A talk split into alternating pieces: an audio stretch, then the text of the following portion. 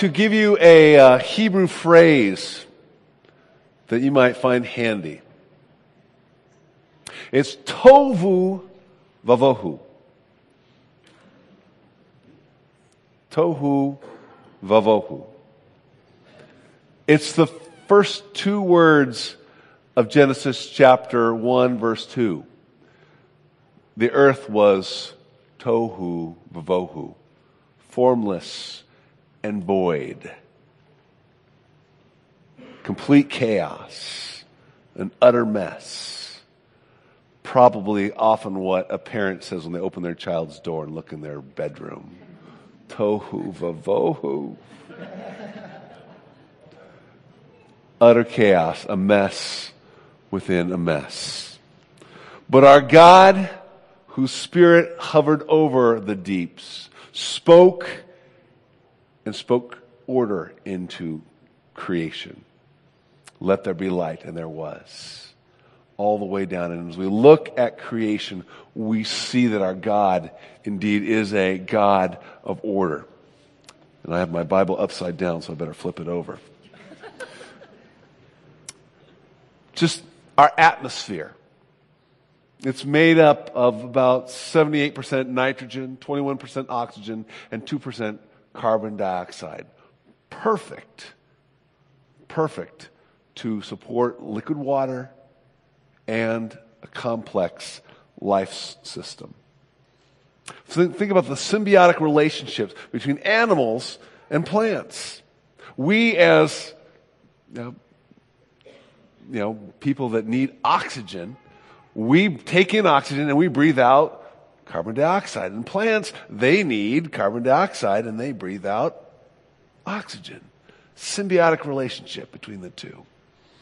Then there's our, our moon, which is 400 times less the size of our sun, but 400 times away, the distance from the sun, excuse me, the moon to the earth is 400 times greater from the moon to the sun.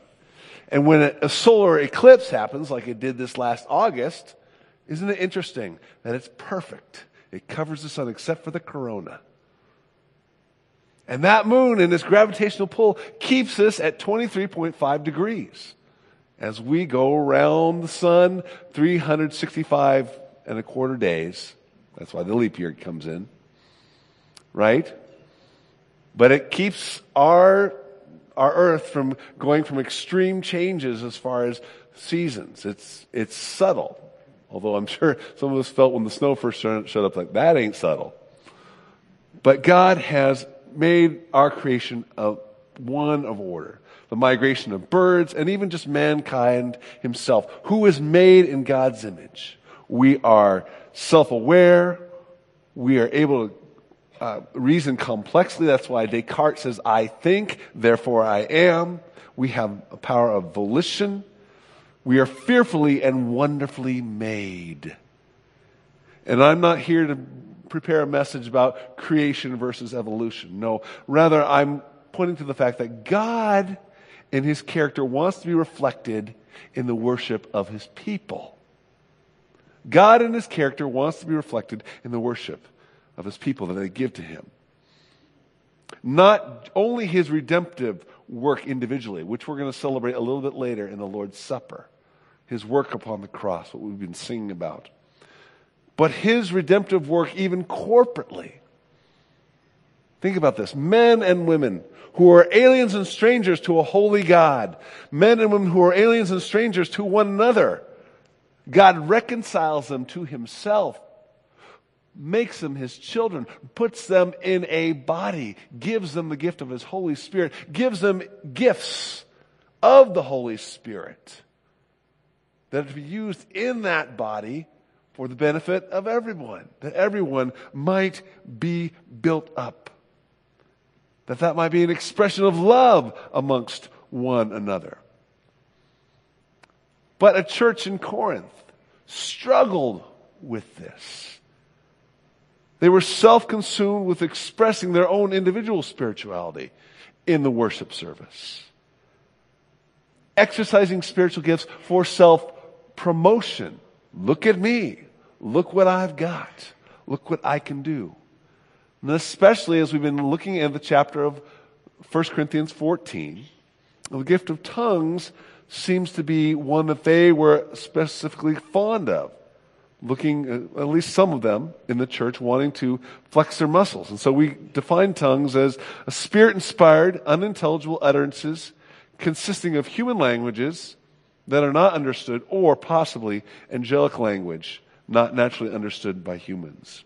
So last week we were in chapter verses 1 through 25, and we talked about what one of the problems with tongues is that when somebody utters tongues, nobody understands them unless there's somebody there to interpret. And because nobody understands, no one is built up. No one is edified. Better to use a gift like prophecy, where what is being uttered is understood and the church is strengthened, encouraged, and comforted. So here's where we pick up the story, if you will. We're in chapter 14 of 1 Corinthians, and we're looking at verse 26 through 40. This is the Apostle Paul writing, continuing on in this, this argument, or what he's trying to bring forth to this church. What then shall we say, brothers? When you come together, each of you has a hymn, or a word of instruction, a revelation a tongue or an interpretation. All these must be done for the strengthening of the church. If anyone speaks in a tongue, two or three at the most should speak, one at a time, and someone must interpret. If there is no interpreter, the speaker should keep quiet in the church and speak to himself and to God. Two or three prophets should speak, and the others should weigh carefully what is said. And if a revelation comes, someone who is sitting down, to someone who is sitting down, the first speaker should stop. For you all can prophesy in turn, so that everyone may be instructed and encouraged. The spirits of the prophets are subject to the control of the prophets. For God is not a God of disorder, but of peace, as in all the congregations of the saints. Women should remain silent in the churches. They are not allowed to speak, but must be in submission, as the law says. If they want to inquire about something, they should ask their husbands at home, for it is disgraceful for a woman to speak in the church. Did the word of God originate with you? Or are you the only people it has reached? If anybody thinks he's a prophet or otherwise spiritually gifted, let him acknowledge that what I am writing to you is the Lord's command. But if he ignores this, he himself will be ignored. Therefore, my brothers, be eager to prophesy, and do not forbid speaking in tongues. But everything should be done in a fitting and orderly way. Let me pray for us, and then we'll continue on with this word today. Lord, we are grateful for your word that you've given to us. And uh, just by reading this, this is indeed a challenging word, but it's here for a reason. So would you give us eyes to see, and would you take the words that I've prepared and use them for us to understand, for us to worship you in spirit and in truth, and to obey you and to be your people. We thank you for Jesus. He is the author and the perfecter of our faith. And we thank you, Father, that you have redeemed us to yourself. And now we pray that your Holy Spirit would illumine our hearts and our minds so that we might hear what you have to say. Lord Jesus, it's in your precious name I pray these things. Amen. So, this is probably one of the top five difficult passages to preach. Okay? It's not easy. So, I'm, I'm not saying feel sorry for me. Uh, if you'd like to, that'd be fine. But, this as I prayed, is, is in God's word for a reason and has something to say to us.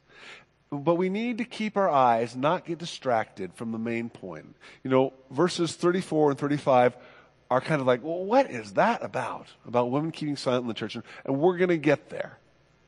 But I, I want to I want to keep the main point here in mind, which is the building up of the body. get back to verse 26. What then shall we say, brothers? When you come together, each of you has a hymn or a word of instruction, a revelation, a tongue, or an interpretation. All these must be done for the strengthening of the church. Here's the point utterances in worship are for building up, for building up the body. And notice that Paul acknowledges that it seems like everybody in the Corinthian church is eager to share something, eager to contribute something in an utterance. It's kind of like when I get to I get to teach Awana for council time about twice a year. It's really cool. You know, and I try to engage the kids in asking questions, and they're all, oh, oh, pick me, pick me. Now I give out candy, so maybe that's the reason. But they all want to, they all want to say something. They all want to do something. And if I don't give some direction, it does get quite chaotic.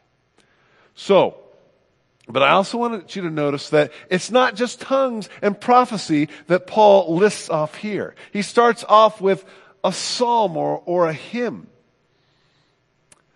These songs that the people sang during that time were there to affirm the faith and sometimes to store something in your heart and mind that, of, of belief. You know, that last song, I believe in God the Father. I believe in Jesus Christ. I believe in the Holy Spirit, and He's given us new life. It's kind of, it's kind of a creedal statement, isn't it? Very similar to what the, the church would sing. A couple examples of that might come from Philippians 2, verse 6 through 11. You know, let this, this mind be in you, that of Jesus Christ who, being in very nature God, did not consider equality with God something to be grasped, but humbled himself as a servant. And, you know, from that, we have the whole development of the fact that Jesus comes and empties himself and dwells on this earth as a man, and yet he was fully God. That, that challenge of the, the incarnation, God in the flesh. Or there's 2 Timothy 2, verses 2 through 11 through 13 he says this is a, this is a, a common uh, statement that should be, should be grasped that if we, if we died with him, we will also live with him. If we deny him, he will also deny us. If we are faithless, he is faithful, for he cannot deny himself. You know, these are things that the people use to kind of solidify their faith, and they memorize these things. Remember, most of those people didn't have a copy of a Bible. If they'd come, if they had a copy of the scriptures, it might be in coming together. Also, a word of instruction, teaching, or insight. You know, commenting on the scriptures, how, how now shall we live, or revelation. Someone, God has revealed something to them. Maybe it's a prophecy through a dream, a dream, but God is showing them something. And then with a tongue that's paired with an interpretation because tongue should only be used in a church where everyone can be built up or edified. So the principle here is all these must be done for the strengthening of the church. Need to keep that goal in mind. And by the way, here's an opportunity for you to strengthen the church a little bit by sharing your own heart. On November 19th, Alex shared about our, our Thanksgiving service. It's one of the coolest times we ever have here at Berean because we give opportunity for people to, to share about what God has been doing in their life. And I'll tell you what, it is wonderful. It strengthens and builds up the church. So I want to encourage you to be thinking, how's God met you this year? How's God showed himself? How, what has he done? What can you be thankful for? And you know what? If you come and share that word, you can't preach a whole sermon, but if you share for just a couple minutes, boy, that'll encourage the church. And I want to encourage you to be a part of that. But Paul moves back again to the instruction for use of tongues in verse 27. And if anyone speaks in a tongue, two or three at the most should speak, one at a time, and someone must interpret. If there's no interpreter, the speaker should keep quiet, and the church should speak and speak to, excuse me, should keep quiet in the church and speak to, to himself and to God. Already reiterating what Paul said already in verses 5, verse 13.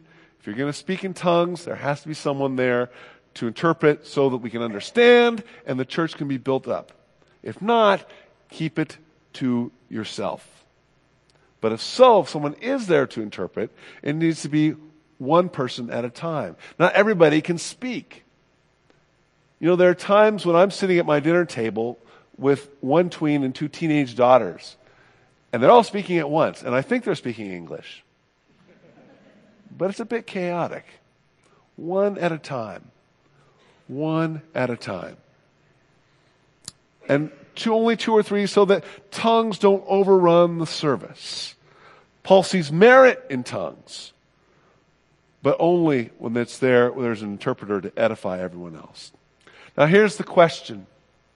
Is tongues for today? Is it a gift that God is employing today? Well, I, if you were here last week, I said, you know, Berean is a church that is open but cautious. Open but cautious. And if someone would come to us and want to speak in a tongue, we'd say, first of all, do we know of anybody who can interpret? If not, we'd say, you know what? We're glad that you have that gift. We pray that that will edify you in your private times.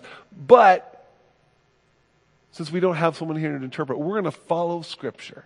We're going to stay according to God's Word that He's revealed for us so that there won't be any misunderstanding anyone holding themselves up higher than another. And we want to trust that if God has that for us, He will bring somebody to interpret. Because God does want to speak to His people. He really does. But trust that God will provide locally if that is His will. So, secondly, then we go into the instruction for prophecy. Look at verse 29. Two or three prophets should speak and the other should weigh carefully what is said.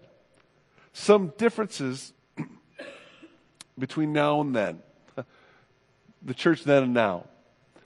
We do have God's full word. He's given it to us. We, we have a little more revelation recorded in God's word than they did. Also, you know, the church meetings were often house churches, much smaller than what we have here. Maybe it's just this section of the whole congregation. So much smaller, much more opportunity to give and take, interact. We have a much more formal setting here, don't we? And so, um, and that's not a problem.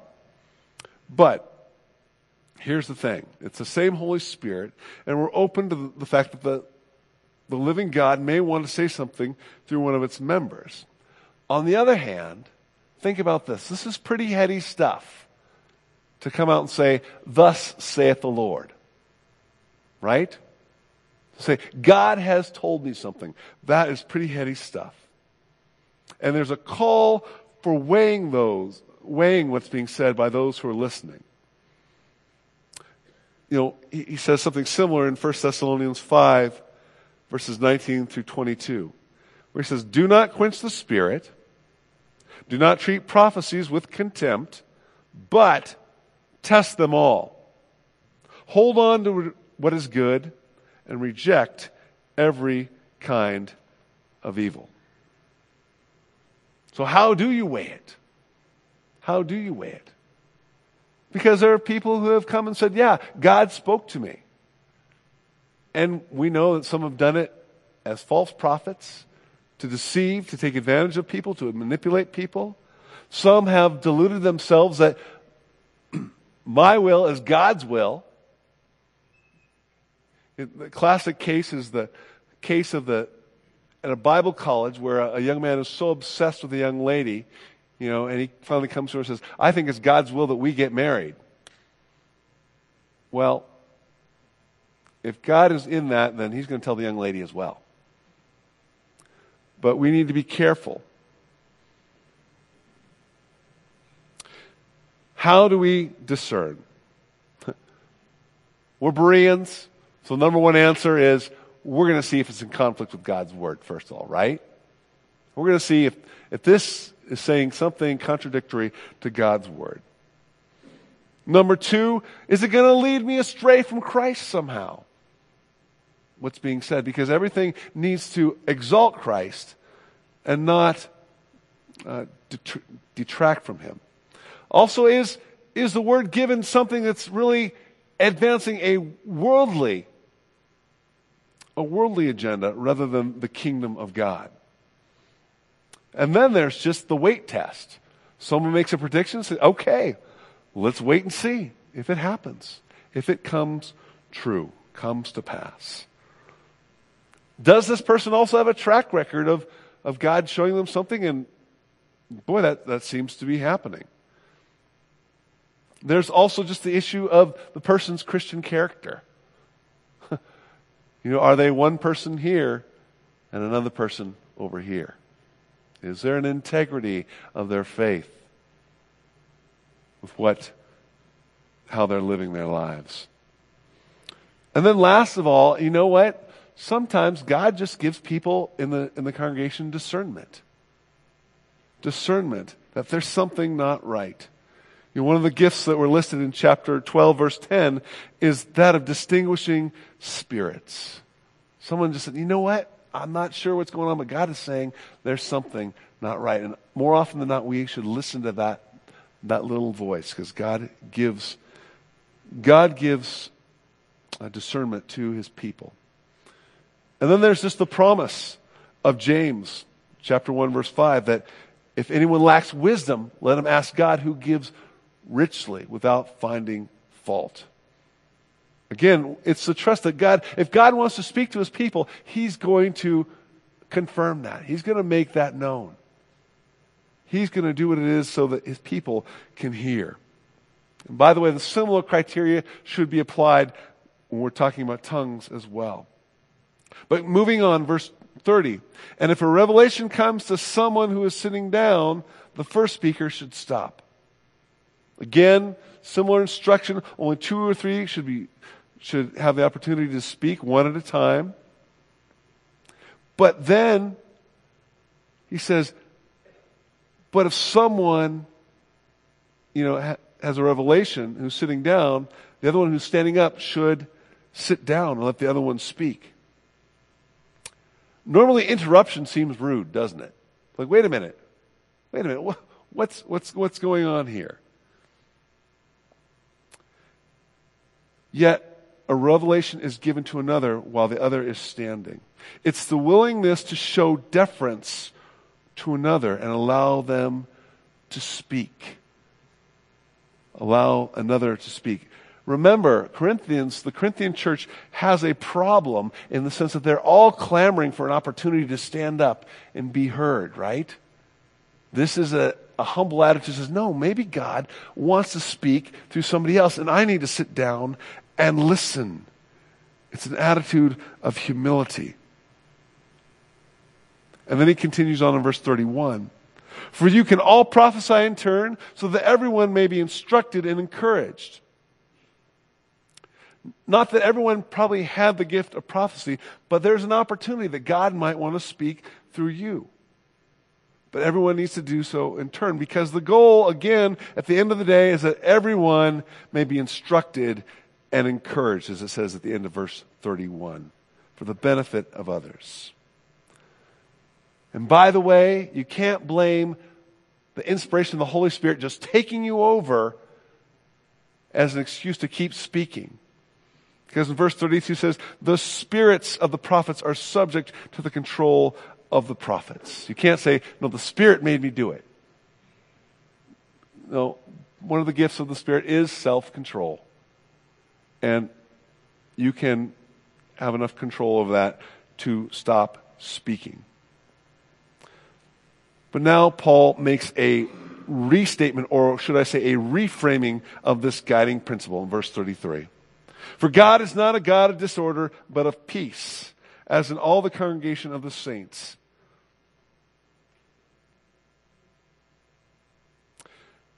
God is wanting to have his character reflected in the worship of his people.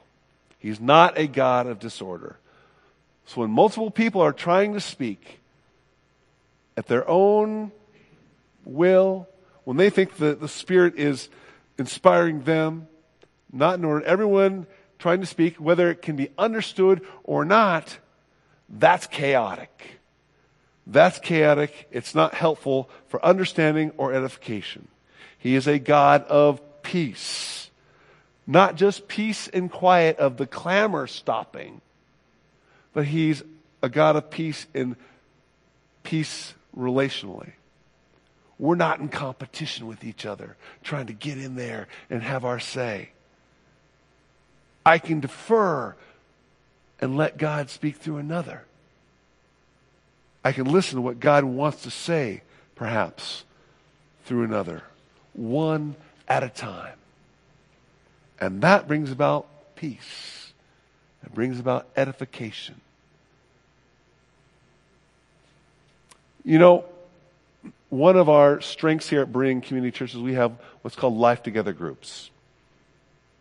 It's where we sit down and we look at God's Word together in smaller groups, small as four, as large as 12, I think. But we're talking, there's, there's conversation. You know, one of the ways that you can be really loving is if you're a person who's really keen to want to answer, is not to answer. And maybe give someone who's more quiet an opportunity to share. Because I find that people who are quiet are thinking. And there's something going on in their heart and mind, and they need to be heard. And those of us who are quick to answer, and I'm one of them, I, I readily admit, we need to sometimes just be quiet and be uh, thoughtful of others and see how God might want to speak through another. now, here comes the fun part instruction for inquiring women. Women should remain silent in the churches. They are not allowed to speak, but must be in submission, as the law says. If they want to inquire about something, they should ask their own husbands at, at home, for it is disgraceful for a woman to speak in the church. Let's close in prayer. I'm just kidding. so, how should we understand these verses, right? In chapter 11, in chapter 11, women were called to respect the created order that Christ is the head of every man and man is the head of woman. That male leadership should be respected. And that was expressed in women covering their heads in worship, especially as they would pray and prophesy. Now, maybe the head covering thing is probably something that's lost to us culturally, but that's what, that was the principle, to respect the created order, what God had set forward. However, within this we see that silence of women in the, in the worship service is not, is not absolute. They could pray. They could even prophesy. So what is the solution? And I'm going to run through some very quickly and start with the most the worst ones first and kind of move on down the line. First of all, some suggest that Paul was actually quoting the Corinthians themselves. This is what they were doing, and he was going to turn around and correct them. Well, that sounds good, but it doesn't make sense in what follows in verses 36 and following. And some say that Paul kind of made a, a straw man in, in chapter 11, but next he he really expressed what he really thought here in chapter 14. And I trust that God, God's Holy Spirit would not make him a man of, he would not be a man of integrity if that were true. But some suggest that this is not, these are not Paul's words at all. That these are not Paul's words at all. That they are what's called a gloss and a gloss is in, in a manuscript. You've got the manuscript, and then you've got some notes for understanding on the side. They're written in by the scribe, and somehow they made their way into the text. And here's, here's the argument for it. You got to understand that in the text that we have, there are two traditions. There's the Western text and there's the Eastern text. Okay, just just locate. We're uh, it's just a geographical thing. But in the Eastern text, it reads just as I've read the Bible here. Okay?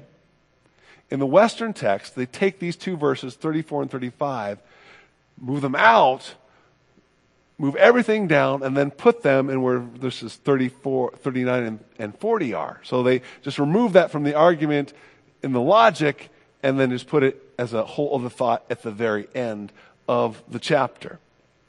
And the question is, well, how did this happen? What, who would do this? Why would they do it? And the thought is, well, you know, one tradition moved it in here. The other tradition said, no, that's too complex. Let's pull it out of this because it doesn't make sense And the, in the logic of the argument, which is about gifts and expressing them that way. So we're just going to put it at the end. It's very attractive because um, there's no, you know, he says um, women should be in submission as the law says, but he doesn't make a quotation from the law. But earlier in this same letter, chapter 9, chapter 10, chapter 21 of this same chapter, there's a quote from the Old Testament. So there's a suspicion. Is this truly Pauline? And glosses have gotten into Scripture. It's true. An example would be uh, John 5 4, which is a story about Jesus meeting the, the, the man by the pool of Bethesda. There's, a, there's an extra commentary about that an angel would come to time to time and stir up the water, and the first one in there was the one who was healed. That was an explanation of, of what was said about, about the, the man's response to Jesus. The thing is that that statement isn't found in our earliest manuscripts, so we believe it to be a gloss, something that was inserted a little bit later for understanding. And the whole end of the Gospel of Mark in chapter 16. After 8, it, it seems very abrupt. And so somebody kind of wrote from verse 9 a, an ending that kind of made sense to kind of, you know, be in line with what Matthew said. The problem is we don't find those in our earliest manuscripts. But here's the problem with, and, uh, you know, as a preacher, it'd be nice to say, yeah, that's not Pauline and throw it out. It makes much more sense in the argument. But I don't have that convenience. And the problem here is this with that argument is that these comments are not missing from any of the manuscripts that we have, including our earliest, which is about second century AD to third century AD. It's not missing. It was in the text. It's there. Also, Paul is not immune from making random comments. He isn't. If you've read his statements, there's sometimes it's like, whoa, where are you going with that, Paul? 1 Timothy 3, uh, 5.23 is interesting. Paul is talking about now don't be hasty to lay on hands, right? He's, he's talking about how this is very serious. You don't want to be involved with people's sinfulness. And then he stops and says, oh, by the way, stop drinking water, drink a little wine for your stomach. But by the way, don't lay on hands. It's like, what? Squirrel, you know? So Paul is not immune to kind of putting in a random thought there every once in a while. But here's the thing for us, as people who want to follow God's word. We need to be careful not to dismiss a passage just because it's difficult or because we have a challenge in understanding it. Because here's the danger the danger is that all of a sudden we become an authority over God's word rather than us being under the authority of God's word. We need to be very careful about that. It's the first thing that Satan says to the woman. Did God say X? And our fleshly nature is to say, well, yeah, let's do what's good for our flesh. So we need to be careful of that. But here's the principle I want to approach this with. And it's a good principle for all of us as we're reading the Bible. Let Scripture interpret Scripture. Again, back to chapter 11. Silence for women in the church is not absolute. They are allowed to pray, they're allowed to prophesy. And in verse 31 of this chapter, it says, For you all can prophesy. That all included women of the church. So they had an opportunity to bring forth something to build up the body, utterances that would build up the body, if you will. And the context here, the context of this passage is weighing the, and discerning the prophetic utterances of tongues or of prophecy? Is this really from the Holy Spirit? Verse 29 Others should weigh carefully what is said. And that may have involved questioning, inquiry, and maybe even a little bit of grilling, perhaps. This in a church where male leadership is to be respected and esteemed. So for a woman to inquire of a man in the church about the prophetic utterance given, especially if it were her own husband that she was inquiring of, it could have been viewed as disrespectful, even contemptuous, or and disgraceful. Better for her to go home and ask her husband about it and engage him about that. That's what I think is going on here in this passage. And by the way, that does not make women intellectually inferior or make them less spiritually insightful. I find that there are, there are many women whose intellect and spiritual insight rival men, including their husband. But ultimately, it is a call to obey and fill the role that God has called you to play. That's what this is about. As for a specific scripture, as to where, where do we find in the law that women are to be in submission and to be silent? Maybe you might look at Genesis 3 16, which is a curse passage where the husband was to rule over his wife. But again, that's a curse passage. It seems that the new covenant would bring freedom. I think really it's a general understanding that the law does not allow a woman to behave in an insubordinate manner that brings shame to her husband. But here's the bigger picture of the passage and how all these things fit together. There are people, for the sake of the church, for the sake of order, are asked to remain silent. The person who speaks in a tongue with no interpreter. The, perf- the person who is standing and prophesying and somebody is given a revelation and they're, and they're asked to acquiesce, to sit down and let someone else speak. And the woman who is tempted to start asking questions in a service about weighing a prophecy or an utterance. God is not a God of chaos. He's a God of order. And that's what he wants to be reflected in this church. Now, Paul knew that some of the things he had to say, that he was going to be resisted, especially in this church. And so Paul asserts his apostolic authority. Verse 36 Did the word of God originate with you? Or are you the only people it has reached? If anybody thinks he is a prophet or otherwise spiritually gifted, let him acknowledge that what I'm, I'm writing to you is the Lord's command. But if he ignores this, let him ignores us, he himself will be ignored. You know, the whole tenor of this letter is Paul trying to bring correction to a church that has decided to go its own way. They're arguing with him. The Corinthians want to flex their own brand of, of spirituality, an emphasis on self display. And Paul is trying to bring them in alignment with the gospel of grace. That what you have received is by God's kindness and mercy, including the gifts that God has given you through the Holy Spirit. And by the word, by the way, do you know the word charisma comes out of the root word for grace? You've been given a grace so that you can impart grace to another. That's what I want you to understand. That's what Paul was trying to, to get to his his audience in first in Corinth. They were enamored with their proclamatory gifts, and Paul saying, "Look,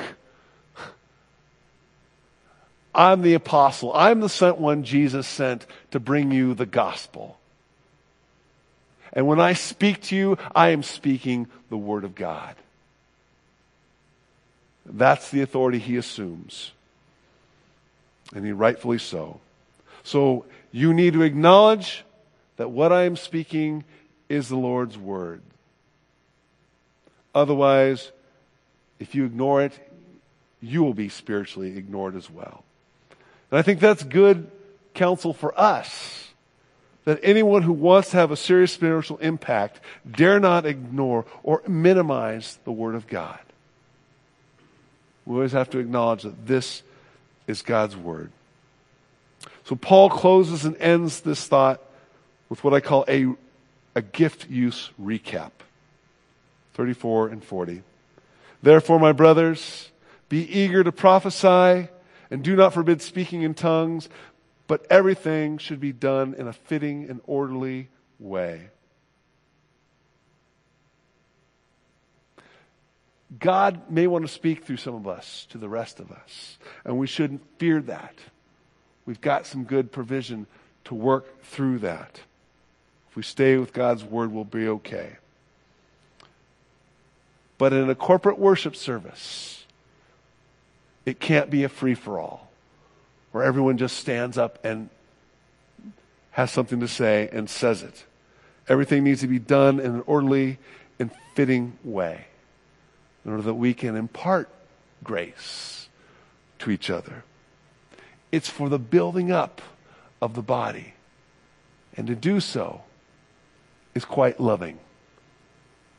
And God wants to be reflected in that. A grace, imparting grace to one another.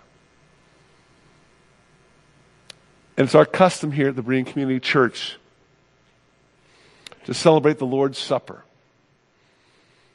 to remember the grace that's been imparted to us through the Lord Jesus Christ.